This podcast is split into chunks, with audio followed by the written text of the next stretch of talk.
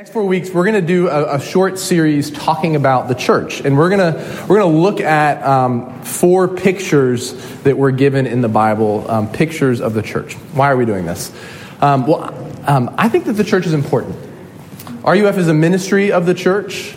Uh, I'm or, ordained minister, sent by a denomination here to do uh, ministry. And college is only four years. And when you guys are done here, if you are a Christian and you're, and you're seeking to, to follow Jesus, that's going to be spent the rest of your life in the church. So I think it's important for us um, to talk about it. And the church, capital C church, um, means God's people throughout history. The people throughout history, throughout all time, and all places who've put their faith in Jesus.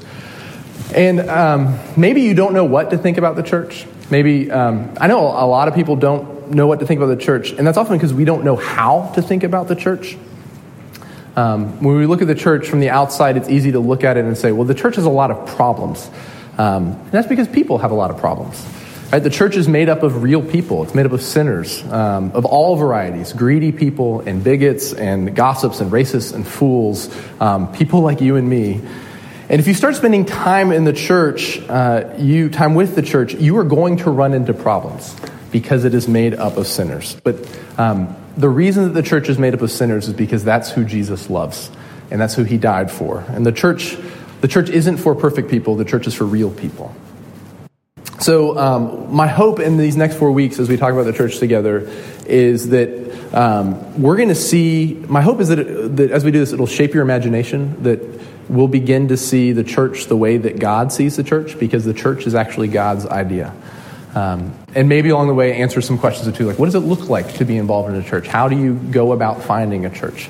And so the four things we're going to look at um, this week we're going to be talking about a temple of priests um, next week a beloved bride following that the body of christ and then finally the family of god. So first picture we're going to look at is a temple of priests. If you want to turn with me the back of your bulletin um, our passage is written there for tonight. This is 1 peter chapter 2 verses 4 through 9 this is God's word for us tonight. It is completely true, and He gives it to us in love. As you come to Him, a living stone rejected by men, but in the sight of God, chosen and precious, you yourselves, like living stones, are being built up as a spiritual house, to be a holy priesthood, to offer spiritual sacrifices accepted, acceptable to God through Jesus Christ. For it stands in Scripture Behold, I am laying in Zion a stone a cornerstone chosen and precious, and whoever believes in him will not be put to shame. So the honor is for you who believe, but for those who do not believe, the stone that the builders rejected has become the cornerstone, and a stone of stumbling and a rock of offense. They stumble because they disobey the word as they were destined to do. But you are a chosen race, a royal priesthood, a holy nation, a people for his own possession, that you may proclaim the excellencies of him who called you out of darkness into his marvelous light. This is the word of the Lord. There's a woman named Anne Lamott who is a, a writer, and um, she wrote a book called Traveling Mercies, which is sort of her spiritual biography. Um, and she tells a story, uh, takes place in the 80s. She says that at this time in her life, she was addicted to cocaine. She's a struggling writer trying to get by. And she tells a story about how um, on Sundays she'd go to the flea market. And this is what she writes. She said, If I happened to go there between 11 and 1 on Sundays, I could hear gospel music coming from a church right across the street. The church looked homely and impoverished, a ramshackle building with a cross on top, sitting on a small parcel of land with a few skinny pine trees. But the music wafting out was so pretty that I would stop and listen. I knew a lot of the hymns from the times I'd gone to church with my grandparents and from the albums we'd had of spirituals. Finally, I began stopping in at the church from time to time, standing in the doorway to listen to the songs. I couldn't believe how run down it was, with terrible linoleum that was brown and overshined and plastic stained glass windows. But it had a choir of five black women and one rather Amish looking white man making all that glorious noise, and a congregation of 30 people or so radiating kindness and warmth. During the time when people hugged and greeted each other, various people would, people would come back to where I stood to shake my hand or try to hug me. I was as frozen and stiff as a statue. After this, scripture was read, and then the minister would preach about Jesus. which would be enough to send me running back to the sanctuary of the flea market. I went back to the church about once a month. No one tried to con me into sitting down or staying. I always left before the sermon. I loved singing, even about Jesus, but I didn't want to be preached at about him. To me, Jesus made about as much sense as Scientology. But the church smelled wonderful, like the air had nourishment in it, or like it was composed of these people's exaltations of warmth and faith and peace. There are always children running around or being embraced. I could sing better here than I ever had before. As part of these people, even though I stayed in the doorway, I did not recognize my voice or know where it was coming from. But sometimes I felt I could sing forever.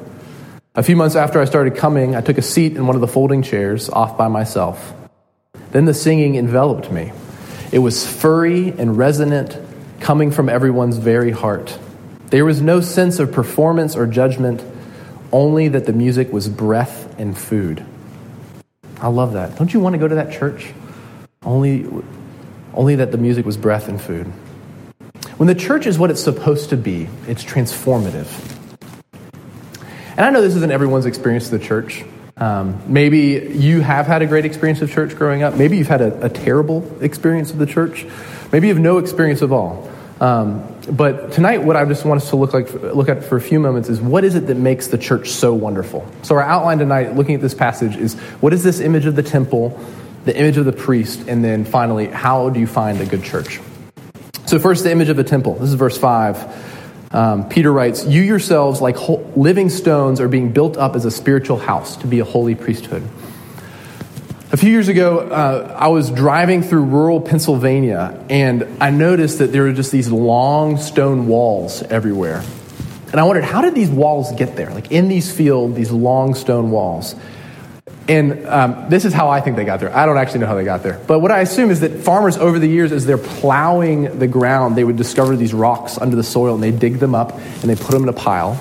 And over time, with lots of plowing, they would build these long stone walls, um, it, gathering these scattered stones that they found that their plows hit in the spring and that they would then um, place together to make these walls. And this is what Jesus is doing in the world. He's plowing the earth, he's uncovering his stones, he's building his scattered stones, not into walls for farmland, but into a dwelling place for God.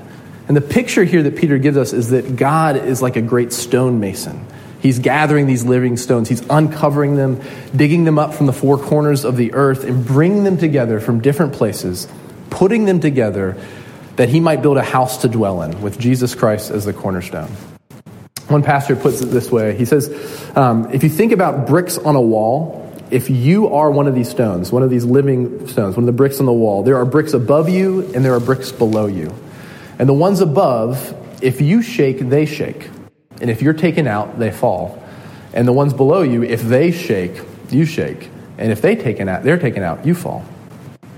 So if you're a Christian, um, is that your experience? That if you were pulled out, would other people collapse? Or if others were pulled out, that you would collapse? Or do you relate to anyone like that, even in your friend group? Peter is saying this is how deep, how strong the Christian community is supposed to be. And if this is not your experience, well, then how do you form this kind of relational strength? Like, how do, how do you have this unity, this strength, the, the, this image of these stones being built together, the strength of a stone building? How, how do we get this? Um, well, the way that we get it is by showing up to church and keep showing up. Um, this is the way that it's always been. That in order to actually build these strong relationships, we have to show up. In, in Luke's gospel, in, in the fourth chapter, um, it tells us that Jesus went to Nazareth where he had been brought up, and on the Sabbath day, he went into the synagogue as was his custom. What does this mean? This means that Jesus had an established re- weekly routine of attending synagogue, which is like the local church um, in it was a Jew- Jewish equivalent of the local church. He had a, a habit of showing up every Sabbath day. And apparently, among his hometown folk, this was known as his custom. I just want you to imagine the scene with me, right? You have the second Jesus, the second person of the Trinity, God in flesh, sitting in a small synagogue, probably 60 people, surrounded by normal people, bored people, distracted people, people dozing off, I mean, imagine Jesus sitting there as the Old Testament scriptures are read, And then someone stands up and talks about the passage and completely misinterprets it. And there is the second person of the Trinity sitting in worship. And then they, they sing a psalm together. The, the congregation sings a psalm together, and they sing a messianic psalm. This would be one of the, the psalms that talks explicitly about the coming Messiah, talks explicitly about Jesus. And imagine Jesus in church looking around and seeing, like, that guy over there isn't even singing. That guy, by his body language, clearly he doesn't want to be here right now. Like, um, meanwhile, the one that they're worshiping is in their very midst. Imagine Jesus' inward response as he witnesses such apathy towards God. How did he respond? Did their mundane, sin stained worship prompt him to, like, say, I'm not going to church anymore? Those people, um, I don't want to be around those people. No, we're told it's his custom. Like, Jesus continued to go each week. And then I want you to think about another passage. In Hebrews 10 25, it says this It says, Let us not give up meeting together as some are in the habit of doing, but let us encourage one another, and all the more as you see the day approaching. And this word meeting together, these two words meeting together, in Greek, it's, it's actually a translation of the single word in Greek, um, episynagogue, which you hear the word synagogue. It, it's basically what that word, what that is saying is, let's not give up going to church together. So, is there a passage in Scripture that says Christians have to meet together every Sunday? No. But from these passages, we see that it's meant to be a habit that shapes us and guides us. Um, the life in the church is supposed to be a habit formed in community that shapes us, like living stones built up into a spiritual building. And Peter says that these stones are being built into a spiritual house. And the image that he's evoking here is the temple. Now, the temple um, was the place in Jerusalem where God dwelt with his people in a special way. And Peter is saying that now, because of Jesus, because of his death and his resurrection and his ascension into heaven and the sending of his spirit, the church, this is where God dwells. God's presence is the mortar that holds it all together. One of the main ways that we receive Jesus is through one another. And you know this, right? If you need a friend to tell you that Jesus loves you. You need someone else outside of you to comfort you that God is with you. Right? We need the Bible, we need Jesus, and often the way that God gives us truth and he gives us life in Jesus is through one another, through the living stones of the temple. The Bible actually has no category for individual Christians. No, no category for it's just me and God Christianity. Um, I've shared this story with y'all before, um, but I'll share it again. I heard a story about a young Christian who visited an older Christian to talk about how he disliked organized religion. And they sat down by the fire in this old man's house, and the younger man asked if it was okay if he just followed Christ on his own without having to be involved with the church. And the old man didn't say anything, but he simply leaned forward and with tongs, he took a glowing red hot coal from the fireplace and he set it on the hearth. And the two of them sat in silence as they watched that coal go from bright orange to yellow to cool black. The way that we receive nourishment, the way that we receive warmth and light, is being built together with God's people. And y'all, this takes practice, and it happens in community, and without it, we grow cold and dark. So the church is a temple, and it's also a priesthood. Let me read verses 5 and 9 for us. Um, to be a holy priesthood, to offer spiritual sacrifices acceptable to God through Jesus Christ. And then verse 9 You are a chosen race, a royal priesthood, a holy nation, a people for his own possession, that you may proclaim the excellencies of him who called you out of darkness into his marvelous light. When God calls you to himself, he calls you into something bigger than yourself. He calls you into a priesthood. I know this is weird. Like, we don't talk about priests really, except in the Catholic Church, and then like Led Zeppelin covers of their albums. Like it's just this kind of weird thing in our imaginations. Um, so, what is a priest? Um, in the Old Testament, a priest, the job of the priest was to represent God to the people and to represent the people to God. And God calls Israel, it, who were his Old Testament church, he calls them to be a priesthood to the world, to represent God to the world and then to bring the world into fellowship with God. And in Christ, if you're a Christian, God calls you to be a priest, to offer your life up as a spiritual sacrifice, to give your life as a gift of love for the sake of your neighbor. God doesn't want just your spiritual devotion, not just your religious observance, but he wants your very life. Not just for your sake, but for the sake of the people around you. And this is the pattern of the kingdom of God, laying down one's life for others. All right, we see this where we see we see this most clearly where we see all beautiful things in Jesus. That Jesus was holy and he gave his life away for sinners. That Jesus is God and he gave his life away for people. Jesus was a Jew and he gave his life for Gentiles. Jesus said that the greatest act of love is a man laying down his life for his friends, and that's what he's done for us. So when God calls us into the priesthood of all believers, he calls us to follow him in giving our lives away for people who are not like us. Um, I've, been I've been listening, excuse me.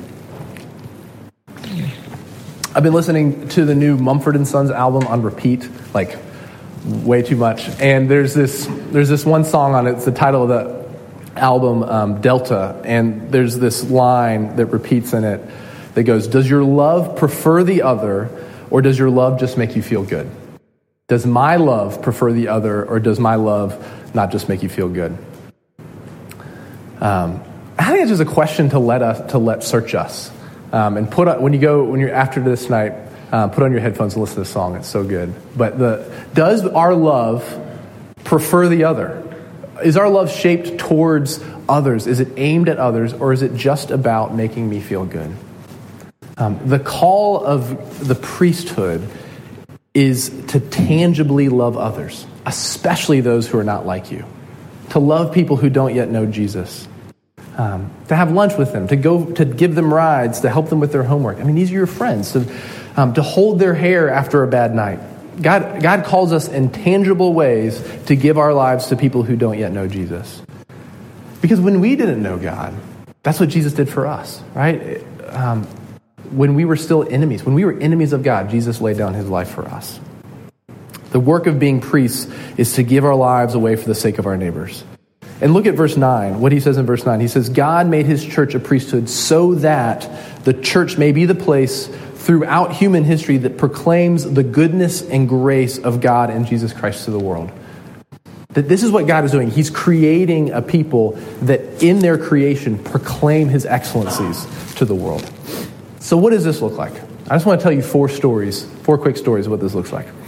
Um, I know someone who came back to Wake Forest for her 25th year reunion, and um, a woman came up to her at the reunion and said, You might not remember who I am, but I thank God for you just about every week of my life. Um, I, uh, be, because of the way that you loved me when I was in college. This, was, this woman was, was her sorority sister, um, and this woman became a Christian after college. And she says that she looks back on how, this friend of mine, how, um, looked back on how she loved her and how that was instrumental for her coming to know and understand God's love for her in Christ. Another friend of mine, when he was a senior in high school, um, he says that he was, he was one of, if not the only Christians in his high school.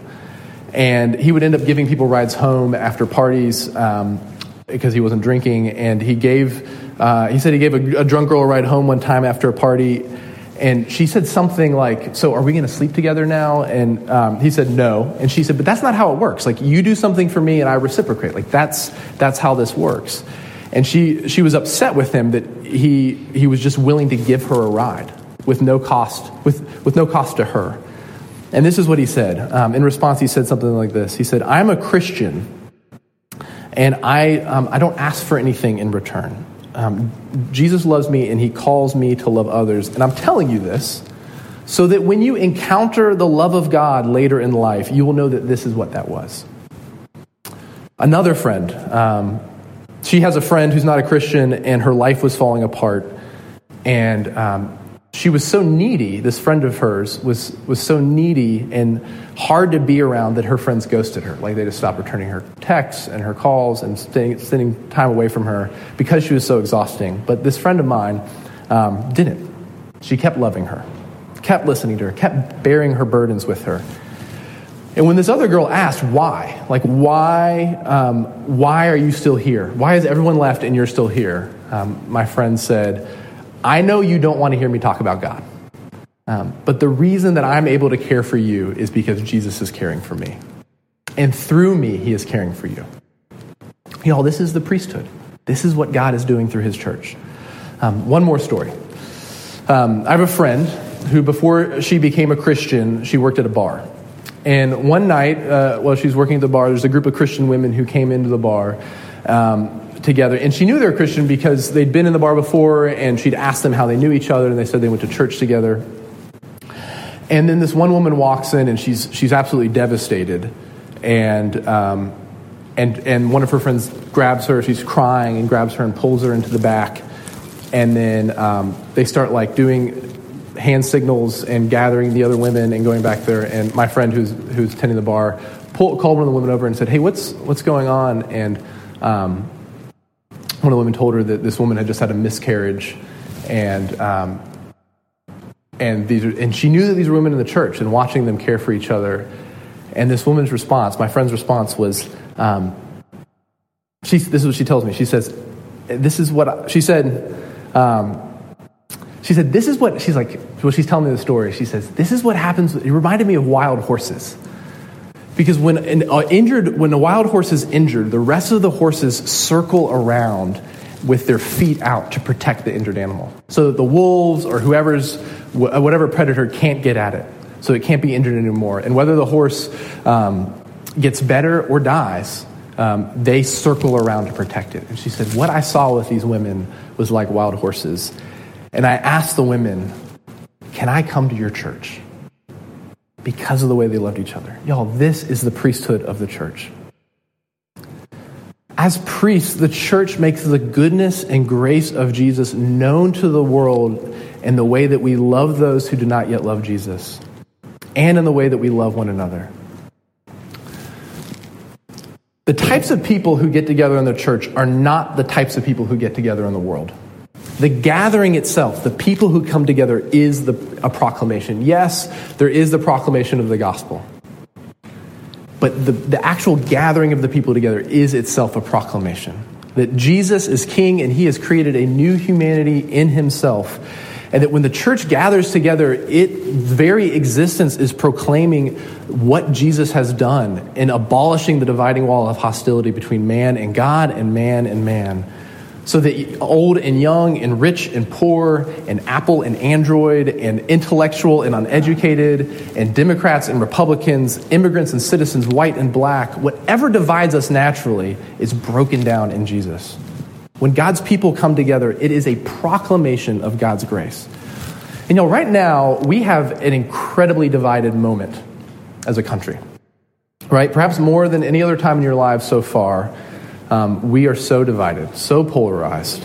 And the temptation that we all face is just to huddle up with people who think like us and then to throw grenades at the other people, to silo, to hunker down in our silos and to, and to throw grenades. Right? That's our natural inclination. But the church is not a natural community. In the church, we cannot behave this way because the church exists not for ourselves, but proclaim the excellencies of Christ. And y'all, you can't do that on your own. The church is a proclamation, it is a demonstration to the rest of the world how excellent God is, how wonderful the gospel is, how sweet the name of Jesus is. Saying, like, on our own, we could never be together. We don't even like each other, but we love Jesus and he loves us, so we're going to gather together to worship him. This is what it means when God calls his church a priesthood.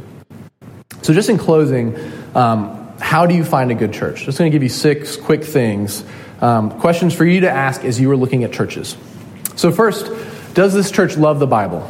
Does it read the Bible? Does it preach the Bible? Does it pray from the Bible? Does it avoid the awkward and hard stuff, or does it engage in the awkward and hard stuff?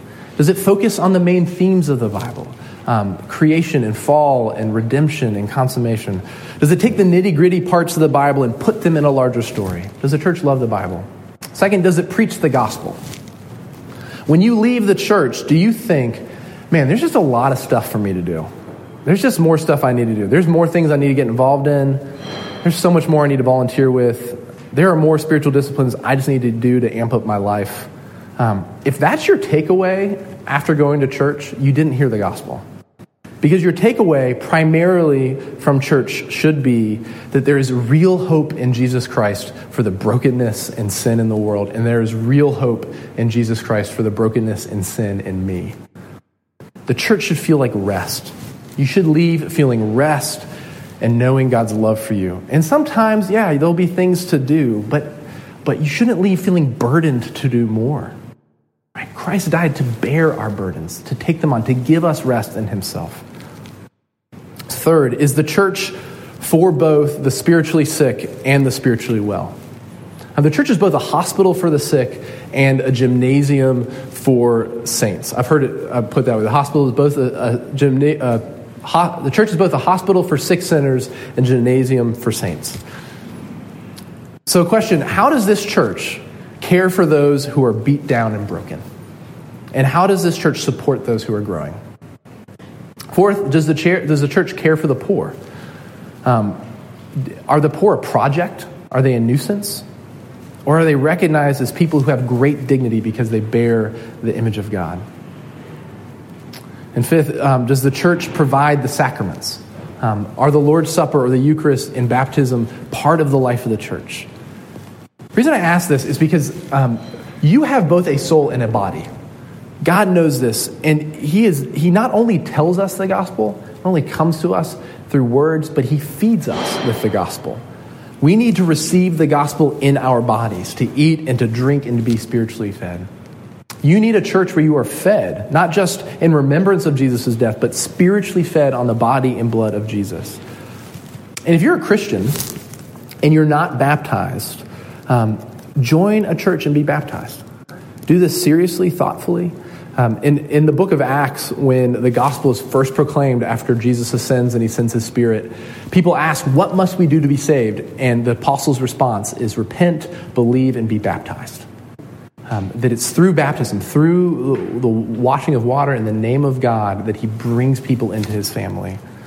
Um, this is something that you seriously and thoughtfully enter into, and it is a gift of God's grace that He marks us out as His own. So if you know Jesus and you haven't been baptized, um, come talk to me. I would love to walk through this with you. Y'all, the church is not just a good idea. It's not just a helpful tip. It's not a life hack. It is God's purpose for your life.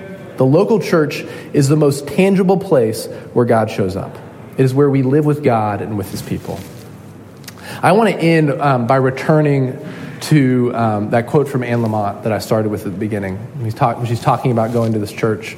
Um, she says this it's talking about the music, right? Talking about how it's breath and food. There's no performance or judgment. There's, the sound is furry and resonant, coming from people's hearts. Sure, something inside me that was stiff and rotting would feel soft and tender. Somehow the singing wore down all the boundaries and distinctions that kept me so isolated. Sitting there, standing with them to sing, sometimes so shaky and sick that I felt like I might tip over. I felt bigger than myself, like I was being taken care of. Tricked into coming back to life. But I had to leave before the sermon. Meanwhile, life, my life was continuing. I'd published three books by then, but none of them had sold particularly well. And I had gotten pregnant but I didn't have the money or the wherewithal to have a baby. The father was someone I just met. He was married and no one I wanted to have a real life or baby with. So one morning, my friend took me in for the abortion, and I was sadder than I'd been since my father died. And when she brought me home that night, I went upstairs to my loft with a pint of whiskey and some of the codeine a nurse had given me for pain, and I drank until nearly dawn. The next night, I did it again, and the next night, although by then the pills were gone. I didn't go to the flea market the week of my abortion. I stayed home and smoked dope and got drunk and tried to write a little. On the seventh night, though very drunk and just about to take a sleeping pill, I discovered I was bleeding heavily. Did not stop over the next hour. I thought I should call a doctor, but I was so disgusted that I'd gotten so drunk one week after an abortion that I just couldn't wake someone up and ask for help. Several hours later, the blood stopped flowing. I got in bed, shaky and sad. After a while, as I lay there, I became aware of someone with me, hunkered down in the corner. I just assumed it was my father, whose presence I had felt over the years when I was frightened and alone. The feeling was so strong that I actually turned on the light for a moment to make sure no one was there. Of course, there wasn't. But after a while, in the dark again, I knew beyond any doubt that it was Jesus. I felt him as surely as I feel my dog lying nearby as I write this. And I was appalled. I thought about my life and my brilliant, hilarious, progressive friends I thought about what everyone would think of me if I became a Christian, and it seemed an utterly impossible thing that simply could not be allowed to happen. I turned to the wall and said out loud, I would rather die. I felt him just sitting there on his haunches in the corner of my sleeping loft, watching me with patience and love. And I squinched my eyes shut, but that didn't help because that's not what I was seeing him with. Finally, I fell asleep, and in the morning, he was gone. The experience spooked me badly, but I thought it was just an apparition, born of fear and self loathing and loss of blood. But then everywhere I went, I had this feeling that a little cat was following me, wanting me to reach down and pick it up, wanting me to open the door and let it in. But I knew what would happen. You let a cat in one time, give it a little milk, and then it stays forever. So I tried to keep one step ahead of it, slamming my house door whenever I entered or left. And one week later, when I went back to church, I was so, so hungover, I couldn't stand up for the songs. And this time I stayed for the sermon, which I thought was so ridiculous, like someone trying to convince me of the existence of extraterrestrials. But the last song was so deep and raw and pure that I could not escape. It was as if the people were singing in between the notes, weeping and joyful at the same time. And I felt like their voices or something was rocking me in its bosom, holding me like a scared kid. And I opened up to that feeling, and it washed over me. I began to cry, and I left before the benediction, and I raced home, and I felt that little cat running along my heels, and I walked down the dock past dozens of potted flowers under a sky as blue as one of God's own dreams. And I opened the door to my house, and I stood there a minute, and then I hung my head and said, F it, I quit. I took a long, deep breath and said out loud, All right, you can come in.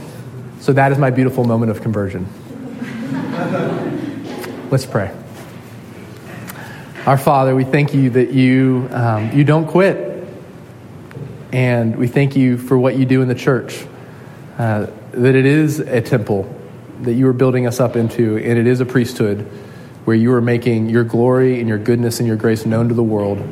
Lord, I pray for my friends here tonight, um, Lord, knowing that we come from all over the map with lots of different experiences, good and bad and hard. And Jesus, I pray that you would meet my friends where they are um, Lord, that they would know you as one who's good and gracious, um, who has given your life for them. We pray this in your name. Amen. If you all want to stand up, we're going to sing one more song.